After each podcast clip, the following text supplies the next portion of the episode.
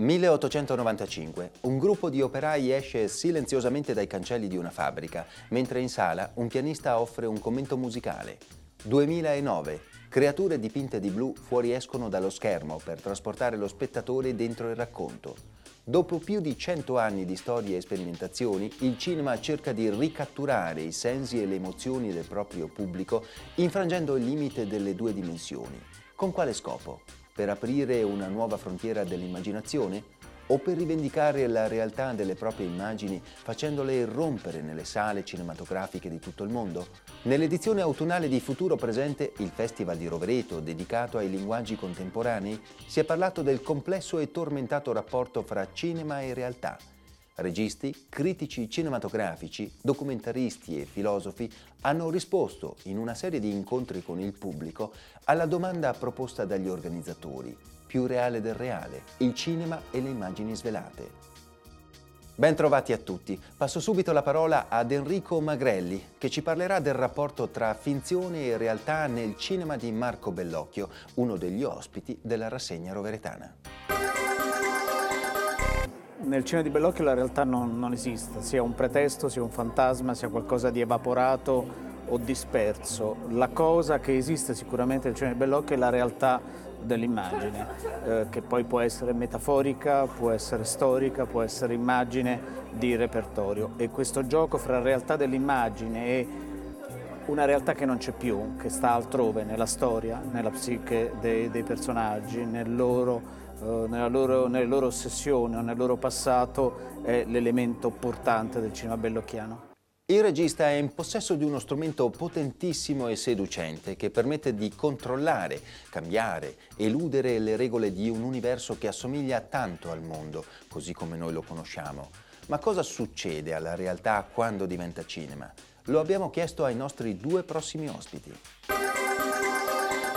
Succede alla realtà succede che viene trasformata, ovviamente, e, ehm, però se sei stato bravo, come dire, nel conflitto che c'è sempre tra te che vuoi filmare e che hai questo strumento così violento e che appartiene a una tradizione violenta, eh, se sei stato bravo e ti sei messo in una condizione, come dire, invece di debolezza, cioè sei andato sul luogo, sul set, con un po' di persone in meno rispetto a quelle necessarie per controllare, con qualche idea un po' meno violenta, più disponibile a lasciare dei buchi, degli spazi, allora la realtà ha qualche possibilità di avere la meglio su di te. Quindi eh, dipende dall'atteggiamento, puoi distruggerla o puoi conservare qualcosa.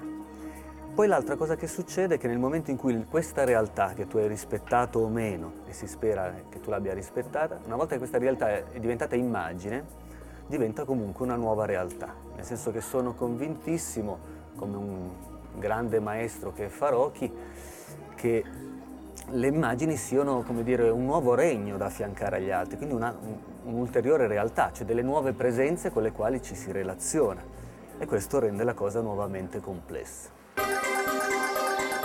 Io filmo una realtà e sulla pellicola ce ne sta un'altra, è chiaro. Poi ce ne sta un'altra ancora quando io la monto, quando aggiungo la musica, quando la proietto, eh, quando la rivedo o quando non solo un critico ma uno spettatore me ne parla, ma la ricrea in modo suo, insomma.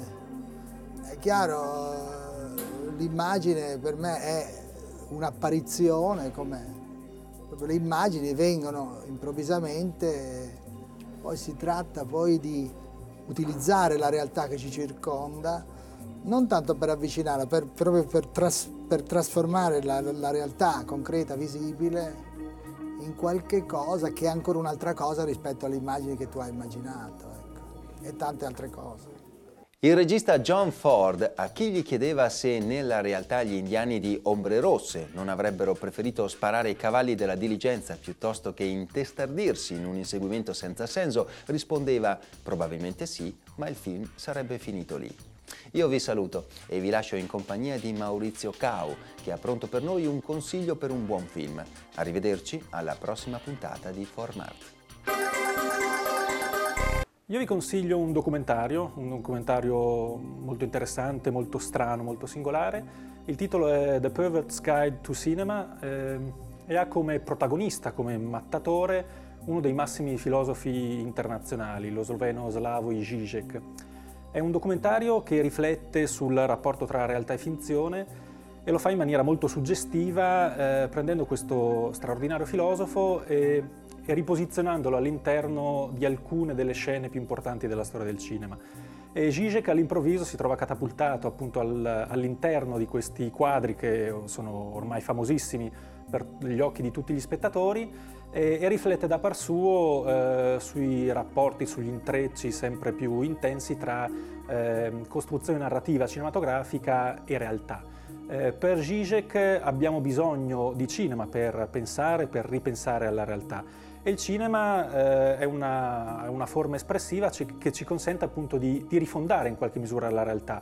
Eh, per Zizek il cinema in buona sostanza è più reale del reale.